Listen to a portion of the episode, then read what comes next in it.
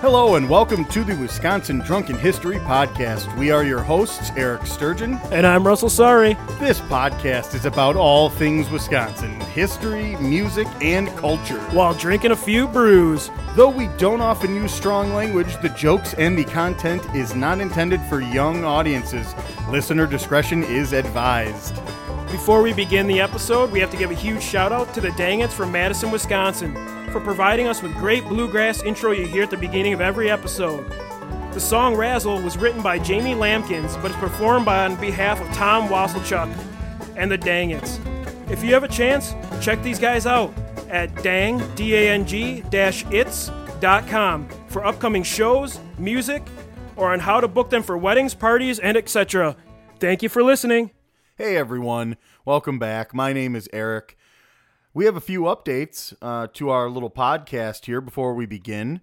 Uh, just wanted to let you know that we are now officially on a, a multitude of different podcasting sites, of which they are Apple Podcast, Google Play, YouTube, iHeartRadio, TuneIn, Spotify, and Stitcher. We also wanted to let you know that we have our social media presence updated. We have Facebook and Instagram. So definitely go check those out. You can find links to all of that stuff on our own website, including links to our TeePublic site. If you really want to represent our brand and you want our logo on your chest, you can get our stuff at TeePublic right now. You can find links to all of that stuff on our website for the studio. It's called projectcapestudio.com. Yeah, we also have a local printer working on koozies and shirts um, that we want to have on hand at all times. Uh, we also have a small correction we need to make on episode one. Um, I had a few beers in me, and uh, I said that Madeline Island wasn't one of the northern islands, and it actually is.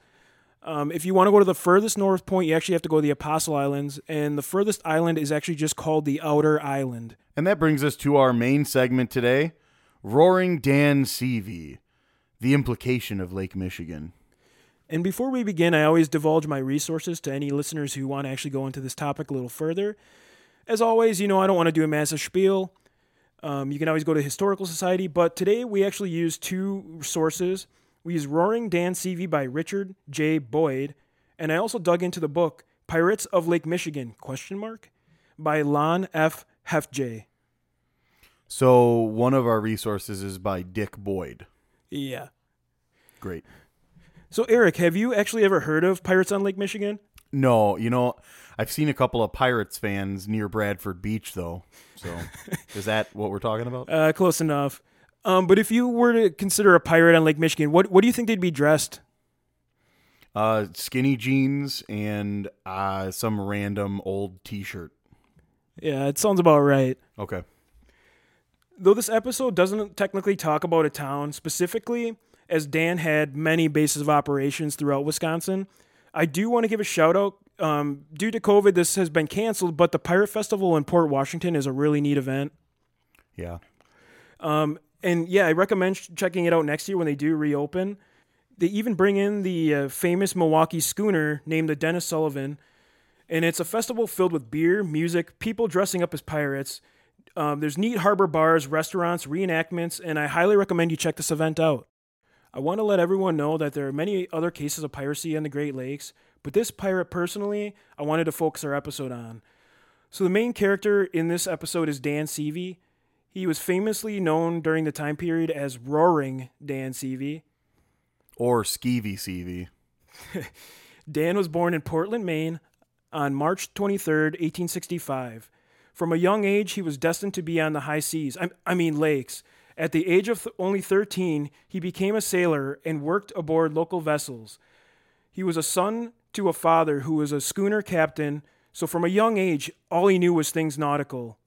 At the age of 18, he joined the United States Navy, and for a while he worked as deputy marshal for the Bureau of Indian Affairs, tracking bootleggers and smugglers on Indian reservations in several states. Roaring Dan first appears in Wisconsin around 1880 at the railhead in Middle Inlet, Wisconsin, near Marinette. While in this area, he enjoyed trapping and a bit of farming. He met and married his wife, who was only 14 years old at the time, Mary Plumley, who would become the first of three wives Dan would have. In 1890s, the, in the 1890s, the couple had two daughters and had moved to Milwaukee. He purchased a small farm and had several interests within the local waterfront saloons. It is documented in 1896 that he operated and owned a tavern himself, and which introduced him into Frederick Pabst. And if you haven't heard of this guy, uh, we'll definitely have a podcast on him later on. Yeah, I, I think I know Fred Pabst pretty well too. Pabst was a huge force in the area and would constantly talk to Dan about getting into gold mining, specifically the Klondike Gold Rush in Alaska. This venture was not a very good one for him, and he lost most of his money and was forced to return back to Milwaukee. When coming back, he refused to go back to his fatherly duties. Instead, he vanished onto Lake Michigan, which wouldn't be the first time he wouldn't be the last time he does this. His wife then bailed on him and returned to northern Wisconsin and remarried to just get away from this asshole, and she changed her name to Mary Silver. In 1900, he resurfaced in Michigan where he met his second wife, then 22 year old Zilder Bisner. This was a pretty abusive relationship. Um, she was beaten and threatened often. So basically, this guy is a complete dick. And let let me tell you, uh, he doesn't actually get any better. When she confronted him with divorce papers, Seavey again disappeared into the Great Lakes. Seavey later met his last wife, Annie Bradley, and though we don't know everything about this marriage, it did last and was his last marriage. Dan tried many things over his lifespan and was sort of an always searching for that get rich scheme. But before he became what our tale is today, he tried marine transportation, legitimate, trapping, logging, lumber milling, and even some prize fighting. He also indulged in a lot of illegal things, and this is where our lovely tale on Dan will kind of start. He tried smuggling, poaching of animals, bootlegging, and human trafficking. Do we know? Do we know if he ever tried selling Kirby vacuums? That's that's not on the list, but uh, he might have. It states pimping in a few of the references, but honestly, it was sex trafficking and prostitution trade. And sorry, Dan, you're, you're kind of white. Yeah. And this is where our story of him of being a pirate and uh, therefore mentioned he was kind of how he obtained his notorious character that we all hear about. And these are the accounts that he that earned him the title. So the first account of Dan's ways comes to us from the village of Naubinway in the UP guy. He was working for the Bureau of Indian Affairs at the same time and tracked down a smuggler to this area. The person in question says to Seavey that no lawman could ever take me in hand to hand combat. Seavey saw this as a challenge, and the, and the two men quarreled for a few hours. Just, just beating each other. Yeah, just going after it. Or so it is stated. But the fight ended after Seavey tipped a full blown, full piano onto the guy. I mean, this dude got Elton John. Yeah, I was gonna say he got Liberace for sure. Yeah, destroyed. The man was brought to a medical facility, but ended up dying of his injuries.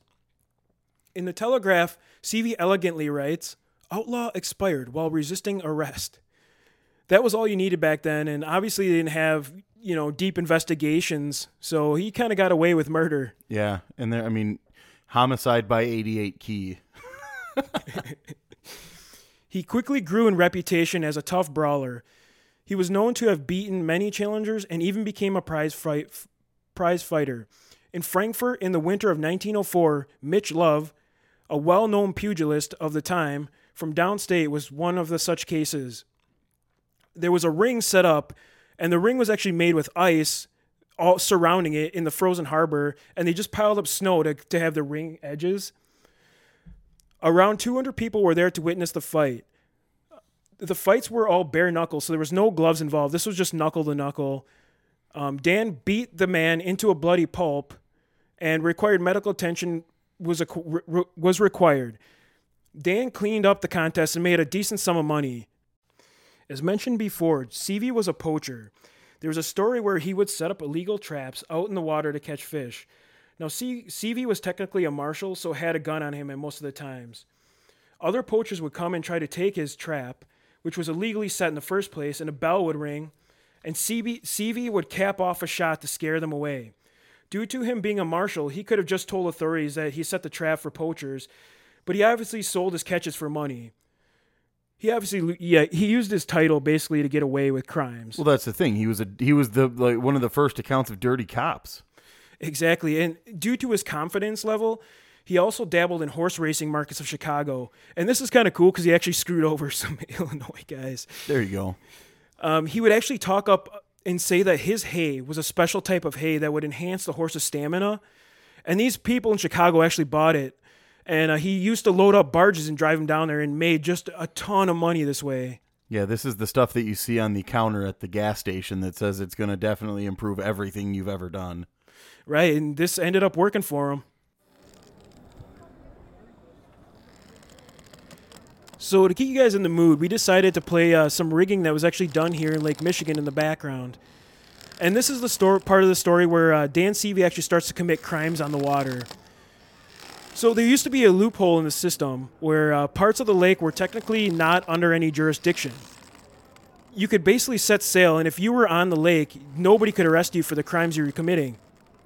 So he would sail a barge and set up floating bordellos. That's right. I mean, he's actually having prostitutes on his boat. He was able to sell women's and collect the profit. Obviously, the law did not want to get involved, but had to say no, say they couldn't do anything because of the loophole. He was not the only one doing this at the time, and prohibition was going on, so sailors would also set up bars and, you know, drinking establishments right on the water. And with that, we were I was trying to come up with some names for uh, some some floating bordellos myself, and uh, my immature brain came up with these floating whorehouse names, including the SS Skeeter, the Rub and Tugboat, which is also bringing a new meaning to the word stabbing cabin, with slogans like "Hop in your dinghy and we'll touch your thingy." Eric, do you have any uh, names picked out for your floating bordellos? I got a few. Uh, bass to mouth, blow jib, blue vein bobber, and filthy Ore. Those are the, just a couple. Just a couple. I have given this no thought. Right. And this is where Dan actually receives his piracy charge. He purchased a 42 foot schooner named the Wanderer. And you can see a picture of this on our social media. I actually got a really nice picture of it. On June 11th of 1908, Dan, along with two crew members, stole a small schooner in Grand Haven, Michigan, which initiated a chase with federal authorities. He gained the ship, the Nellie Johnson, by having Captain R.J. McCormick and his crew in a local saloon where he enticed them drinking wildly and giving them shots.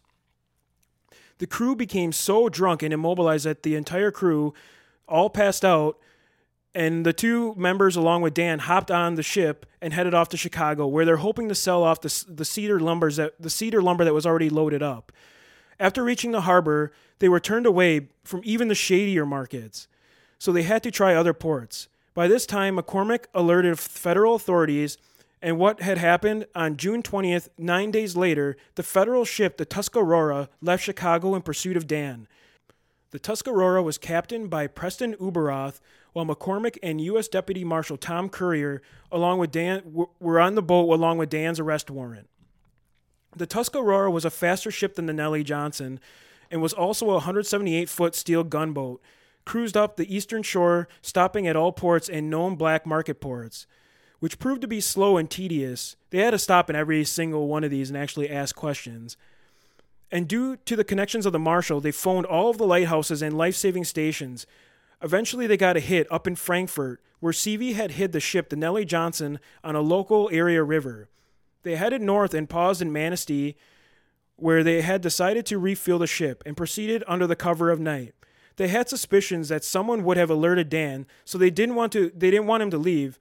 And while docking in Point Betsie, they fo- the following afternoon, one of the crew members spotted the Wanderer leaving the harbor. Dan's getting out of town. He's he's shitting his pants now. Yep. So, well, they lifted the anchor and darted after the ship in full pursuit. The, Rus- the Tuscarora then left let off one cannon shot along the waterline next to the ship, which finally caused Seavey to force him to stop because he didn't want to risk his ship. The crew boarded the ship, and Seavey was arrested and brought back to Chicago. On June 30th, Seavey was put up on charges of not piracy, like the original charge, but mutiny and sedition on the high seas. The media sensation due to this initial piracy charge is what branded him, and it was not the actual charge. In the end, Dan Seavey was somehow able to get out of all charges, though he clearly stole the ship. There's I mean there's no doubt about it. There's there's so much evidence out there. And there really is no clear answer on how he was able to get off on all of these on all these charges. Um, there was obviously speculation and rumors. Um, he he never admitted to stealing the ship, and he you know they think that he had a really good lawyer that got him off of all this stuff. Yeah, he he probably had Johnnie Cochran, but also at the same token, I mean, out there on the high seas, it's the implication. And and due to all the newspapers, he was officially branded as a pirate. And to his death, he always claimed that he won the Nellie Johnson in a poker game. Sure. Yeah, that's that's so. generally what people are willing to put up in a in a poker game. A, a ship full of cedar lumber. Seavey also made a significant amount of money doing poaching, as noted before. So, one story, not 100% confirmed, um, there's evidence of it, but a lot of people don't know if it was Seavey, and he was never charged with it. Is there was a company known as Booth Fisheries, and uh, they attempted competing with, with Seavey's venison poaching operation. And it's said that Seavey attached a cannon on their ship and actually sunk this, this ship and, and killed everyone on board, which is pretty messed up. That's intense. I don't, I don't know if he really did it, but I think because being branded as a pirate, I think they kind of pointed a finger at him specifically. You got him on a couple other things. Why why not just throw this one at him? Yeah, and he also was known for stealing cargo ships by using a, a thing called moon cussing. And the term moon cussing, if you're a, if you're a player of Skyrim, you know what this means already. It's not when you actually pull down your pants and you know you show your ass and someone just starts swearing at you. It's Yeah. not. It doesn't mean that at all. Yeah, this isn't Randy uh, Randy Moss at Lambeau Field. It's actually where someone alters a sea light by extinguish extinguishing or an existing light or placing false lights, which le- leads the ship to cla crash into the rocks. And uh, it's obviously an easy technique to steal cargo. You just direct them right in the shore, and they crash right on the rocks. You take your stuff, get out of there. Yeah. So in the end, the Wanderer was eventually destroyed by a fire, which speculation it may have been the alcohol that was on board. Seavey retired in uh, the 1920s and settled in Peshtigo, Wisconsin, and later died in a nursing home in 1949 at the age of 84.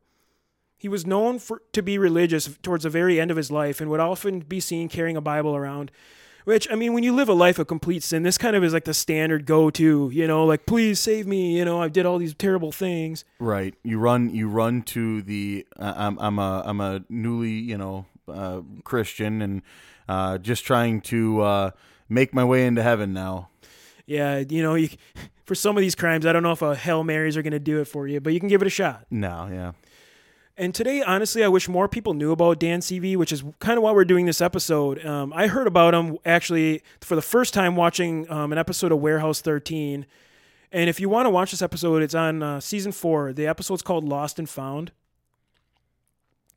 And to keep the legend alive, Great Lakes Distillery actually distills a rum called Roaring Dan's Rum to pay homage to the pirate. Um, he was the last. He was also a character in uh, a season twelve episode of uh, Murdoch Mysteries, which is kind of neat. So he has been featured. He's just kind of not well known, even within our state, which is kind of sad.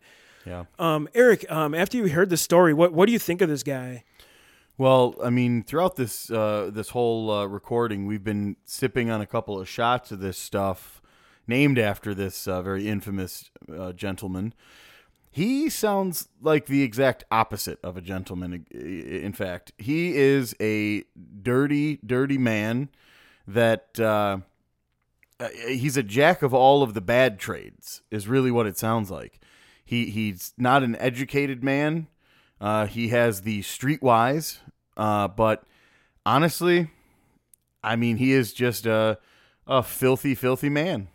Yeah, he definitely lives up to the pirate, the pirate name, and you know, I think he took a lot of these like federal legitimate jobs to kind of see how the system works, so we could actually find a way or like you know loopholes in the system to get away with all the crimes he committed. Exactly. It's like that Leonardo DiCaprio movie, Catch Me If You Can. You get on the inside so that way you can educate yourself that way on how to, you know, discover loopholes and ways around stuff. But yeah, thank you for listening, and we're gonna take a quick break and get back to you. And welcome back. So to keep our uh, pirate theme going here, today's music is actually not local, but we were actually lucky enough to get approval from Napalm Records, specifically Nadir. Shout outs for that, and thank you for getting back to us so quickly. He actually gave us permission to use a song. Uh, the song is by Alestorm, and they're actually from Perth, Scotland. But the song does feature a local bar. It's actually a basement bar called the Sunken Norwegian. So, huge thank you to Napalm Records. And without further ado, here is Alestorm, the Sunken Norwegian.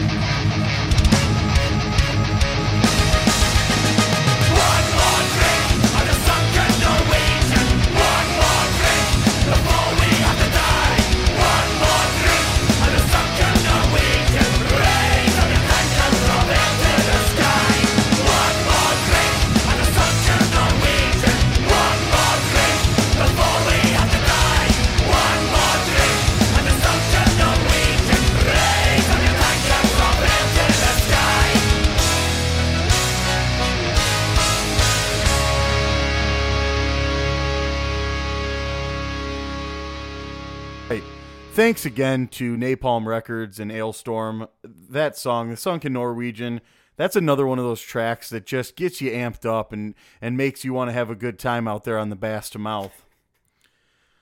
Our next segment is the beer review. Today, we actually have in front of us the Mutin, Mutiny IPA from Capital Brewery. Um, this is considered an American IPA uh, at 6.2% ABV. Uh, this one does have the bitter- bitterness of the IPA uh, with a little bit of pine uh, and a citrus aroma as well uh, that you can taste. Um, I enjoy IPAs. Um, I have a, a, you know maybe one or two, and that's max. You don't want to go over that, at least in my opinion. Um, this one's kind of in the middle of the road of an IPA. It it's not uh, it's not overboard, but it definitely packs a little bit of a punch. So um, again, not too wild, definitely drinkable, but it does have that that punch. So you gotta gotta definitely tailor back on it a bit. Um, Capital Brewery is another one of those tours that Russ and I have actually been on together. That one's in Middleton, Wisconsin. Yeah, the tour was really good. You know, unfortunately, we had a, a newer tour guide. He was a, you know, you go to like Lakefront, these guys joke around and they're really like bubbly, enthusiastic, and this guy was just kind of like p- plain level, you know. Yeah, he. I mean, it definitely newer, and you know how you are on a newer job. You're a little bit um, uncomfortable. You don't have that same level of confidence. So, I believe that was the only thing. Now that that's been probably four years ago, I'm sure he's probably fitting right in, and, and that's awesome. Uh, but yeah, normally tour guides are just re- they're, really loose, and they're able to just off the cuff a lot of history and a couple of one-liners that are fun and play off of the crowd, almost doing crowd work like comedians do. Um, and this guy's he's really good at just delivering the the information on the script. So he was more verbatim. Exactly. And I'm in the same boat with you in the IPAs. Like, I, usually what I do is I'll drink a couple of these and then, you know, I'll switch back to a lighter beer because I want to have like a good taste up front. And then, you know, you don't want to get really trash because these are 6.2%. You know, you have a six pack and you're not going to be feeling good the next day. Yeah, it's it's it's just a heavy beer. It sits in the gut, and uh, it's like you're you're eating a whole loaf of bread. So having one or two definitely manageable. And these things have a lot more flavor than your typical light beers. Uh, so you can definitely indulge a bit, if if you will. I you know uh, just like when you order a dessert at uh, restaurants they only bring you out a small dessert. They don't bring you out the full entree dessert, you know. So this is really one of more of those uh, indulgences that you just have, you know, one or two just to get that taste, but then you can easily switch back to something else, your your other cocktail, you know, a light beer, something else. Yeah, and for Grateful Dead fans, um, they no longer have it, but you can still sometimes find a shirt in their gift shop. They actually used to make the uh, Grateful Red. Oh, nice. Yeah, and I, I mean, you know, I'm a deadhead. Yeah, and the shirt's really cool. It's tie dye. It says Grateful Red on it. It's it's really cool. If, if you can find them, I don't know if they're making them anymore, but they used to have them in the gift shop. I think last time we were there, they weren't making the beer, but you could get the shirt. Nice. And yeah, if you're in Middleton, um, one other thing I recommend if you know I was a skateboarder in school, and uh, now that I'm in my 30s, I still skate once in a while, but uh, I always have to have a little beer in my system before I end up uh, going over to the skate park. But there's one actually right across the street, so you know, liquor up and uh, get on over there. I don't know if that's the best advice, but Yeah, definitely. Um, there's also a mustard museum over there too, right? In, Yeah. in the same town. Yeah, actually, the mustard museum is really cool, and uh, I love mustard. Um, I I put it on a lot of things. I eat like raw vegetables and dip it in there. Same here.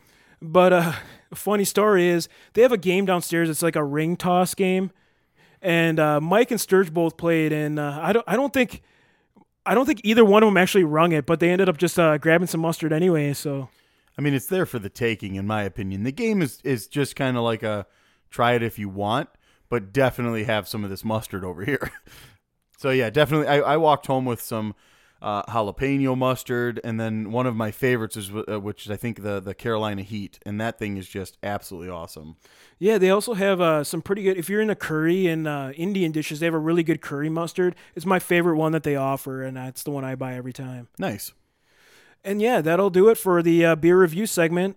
So, along with the Mutiny IPA from Capital, we've also uh, been sipping on the Dan Seavey's rum from Great Lakes Distillery. And we actually had a chance to interview Ross, the marketing director at Great Lakes Distillery.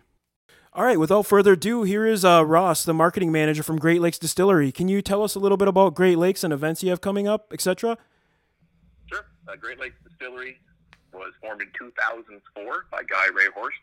Our owner was a home winemaker, home uh, brewer. Then he was at the bar one day and noticed that there were a bunch of beers he could buy from Milwaukee and Wisconsin, and a bunch of, uh, you know, I guess primarily beers, not so much wine, but even had California wine at the time. But yeah, he could buy a beer from 10 different places in southeastern Wisconsin, but all the vodka was coming from Eastern Europe, all the rum was coming from the Caribbean, all the gin was coming from the UK, all the, you know, bourbon was just coming from Kentucky. So it's a got him thinking, why not local spirits? Why not craft spirits? So we looked into it. Eventually, got through all the uh, paperwork and red tape and just confusion on the state level because they hadn't dealt with the distillery since pre-prohibition. Started producing in 2006. At that time, there were less than 100 distilleries in the entire country, and now we're up to over 2,000. So we were at the forefront of the craft spirits movement. It started with vodka. That was our flagship product. Uh, it's still our number one seller, but we've expanded to offer over 30 different products and about 12 core products between bourbon, rye, rum, um, apple brandy, absinthe, vodka, a couple different gins as well. Great. So yeah, we've kind of been sipping on the uh, the Roaring Dan Seavey rum. Uh, anything you want to tell us about that one? Rum, Roaring Dan's rum was kind of special for us. It was the first brown spirit we continually made. So it takes a long time to make whiskey. takes a long time to kind of tune in your recipe for that. And you, we never wanted to do a real young whiskey. We never really wanted to do a white whiskey. So our options were limited there. But rum was relatively easy. The way we distill our rum, it uh, drinks a little nicer when it's younger. So you can distill it in such a way that only six months in the cask, you got a pretty decent product. Uh, much older than that now, but get go, we're aging it for about six months. So as soon as we had rum available here in our tasting room, uh, it was great. It was our first brown spirit, so that hope, opened up a whole new world of cocktails we could make, and we treated rum like whiskey for a good long time because that was the closest thing we had to whiskey. So we were drinking a lot of rum old fashions just because that was the best and closest thing we could get to an old fashioned. Yeah. Um. Do, so obviously we get the hints of the maple syrup coming through. Do you guys use brown sugar and molasses as well? Nope. The, our process for this one is we, and you'll notice, yeah, maple flavored rum. I'll explain that part. So for this product, we ferment and distill table grade molasses. So we buy just a bunch of molasses, ferment and distill that. Then we add Wisconsin maple syrup from Anderson's Maple Syrup in Cumberland, Wisconsin. We add that right into the first batch of distillation. So we distill it once, comes off distilled about 40, 45% alcohol by volume. Then we add the maple syrup to that. We run it through the still again. So it's infused in a distillate and then distilled again. If we fermented the maple syrup, we legally couldn't call it rum anymore. And if we added it after the second distillation, all you would taste is maple syrup. It would taste just like maple syrup. So it's our way to kind of infuse a little bit of flavor, but not be overpowering. Any of that any of that sugar you're picking up on is coming from the barrels, because when you age in a charred barrel, charring a barrel caramelizes all the natural sugars in the wood. So you're getting a lot of vanilla flavor and just kind of wood sugar. So sweetness is coming from that. Yeah, it's pretty tasty. You definitely get a little hint. Is, are they oak barrels? I'm guessing. Yep. Okay. Uh, we use a mix of spent bourbon barrels and brand new, fresh, uh, charred American oak barrels. Great. And then, uh, yeah, I know with COVID things have been kind of weird, but uh, do you guys have any events coming up that you would like to let our audience know about? Uh, I'll just say no because I have no yeah, idea. right. We'll ease into it. We do an ice cream social every year that is really popular, so we're going to try and do a to-go kit of that, or because that that event wasn't really about being here. It was about a special edition of ice cream coming out from Purple Door which is just a couple blocks away from us. So they would make us a special ice cream for that event. Uh, they've done a gin and tonic ice cream. They've done a white Russian ice cream using our products. So we'll probably have a release of that, but it won't be a come to the distillery type event, but it'll still be something to look forward to. Great. Also, we have some new products coming up on the horizon, and we'll have a a release day, but it won't be a big party here with cocktails. We're probably a good couple months away from really entertaining that idea. And that's kind of what we were thinking too. Um, are you guys still offering tours, or when you know when they'll open up again? Tours are tentatively uh, set to start again this coming Thursday. So we did open on Friday at 25% capacity. We're open through the weekend. We're taking Monday off. Then our food service tentatively will begin Friday, and our tours, uh, limited amount of tours, will tentatively begin Thursday. We're offering a few other tour options too where there'll be public tours where you can buy a ticket, or you can buy a small private tour for you and six friends or ten people or something like that. So you, you're guaranteed that it's just your group coming in, and you, you won't, won't mingle with the public or anything. But yeah, we'll see how that goes. If no one takes anything, we might ease that back. If it's popular, we might add one to the day. It's it's all wait and see. But Thursday and Friday should be the return of tours and food. That's great to hear. And then, uh, lastly, before we uh, get you off the line here, um, we want to answer a few questions. We have a segment we always like to do with our guests um, to find out how Wisconsin they are. All right. All right. So the first question we got for you: Have you ever eaten a squeaky cheese curd? Oh, absolutely. Uh, same place uh, right here, Clock Shadow Creamery, the only dairy in the city of Milwaukee. We used to pick up fresh curds every Wednesday and Friday for the tasting room. So I've had less than an hour old white and less than an hour old orange cheese curds. So those things are really squeaking. Oh, yeah. All right. And then the next question: Have you ever been to a Packers game? I have been to, yes, I've been to a couple different Packer games, uh, preseason and regular season. Uh, I would also like to add that twice in my life, uh, maybe this is a bad thing, but twice in my life, a beer has started to freeze in my hand. Maybe that meant I wasn't drinking it fast enough. Maybe it meant it was that cold. But I was at a Packers game, took a sip of my beer, and there were little chunks in it. I was concerned. Then I figured out, oh wow, this this beer is freezing. Uh, maybe we should like go somewhere warm. yeah. Have you ever worn a cheese hat? Oh, uh, I've definitely worn one. I've never owned one, but I've definitely worn one. Yes, I'm kind of in the same boat. We were just joking on the other episode. I, I mean, we're pretty huge Packers fans, so I'd wear a cheese thong. I mean, it's Yeah, I would definitely rock a cheese bra. I had a, I borrowed someone's cheese ball cap once. Yeah. I probably, if I ever saw one, I was drunk enough, I'd buy one of those, just uh, cheese ball cap. But as the the wedge is just so heavy, it's it's, it's rather It's bulky. yes, yes. Have you ever been up north? Oh yeah, I've been up north. Oh yeah, I go up north uh, once in a while. You know, go up to uh, Trivers and uh, Rhinelander and uh, oh Thorpe. Uh, big fan of Thorpe. Got to stop at the Thorpe deal, get some food. Uh, once in a while, you know, I'll go way way up there to Hayward, eh? See some lumberjacking. But uh, yeah, I think that's up north enough. I've been up north guy for sure. Have you uh, ever shot a shotgun? Uh, yes, I did shoot a shotgun once at a range. I didn't particularly like it. Uh, it was quite the kickback because me and my buddy took me to the range and we were just shooting, I think, 22s. He's like, I brought this so you can try it. And I did. It, it was a thing. Have you ever uh, milked a cow? I have never milked a cow. Uh, never had the opportunity now that I think about it. Uh, very slim chance on a field trip. We went somewhere where maybe we saw a cow being milked, but no, to my recollection, I've never successfully milked a cow. It's not a strike against you. Uh, do you know what a bubbler is? Of course, I know what a bubbler is. That's Okay. my uh, favorite bar, Sunday night. out of Milwaukee. That's awesome. Uh, also, it's uh, yeah, it's where you drink water from. Yep. Have you ever woke up in the morning and immediately had a Bloody Mary? Immediately, maybe once. Uh, I generally don't like Bloody Marys.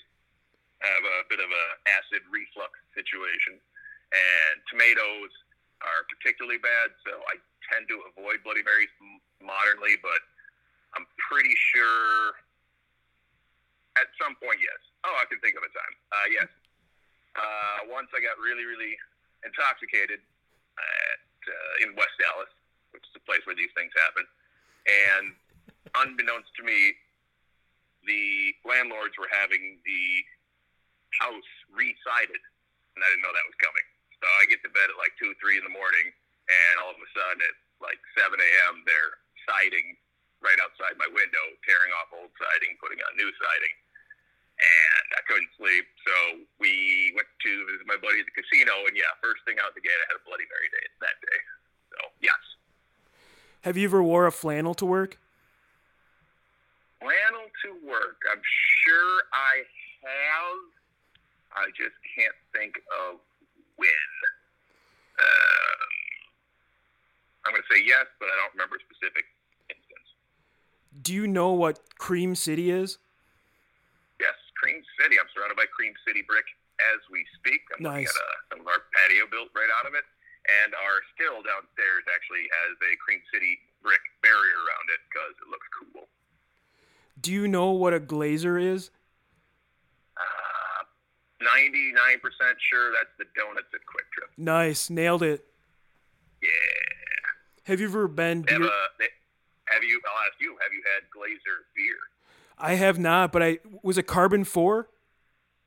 I don't know. I've never seen it, but I'm curious about it. I've never sought it out either, but I know it exists in the world, and if I ever see one, I'll buy one. Yeah, same here. As soon as I see that thing on the shelf, I'd buy it right away.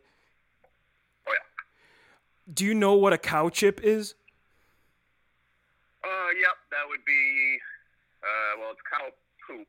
Uh, does it have to be flattened? Does it naturally flatten?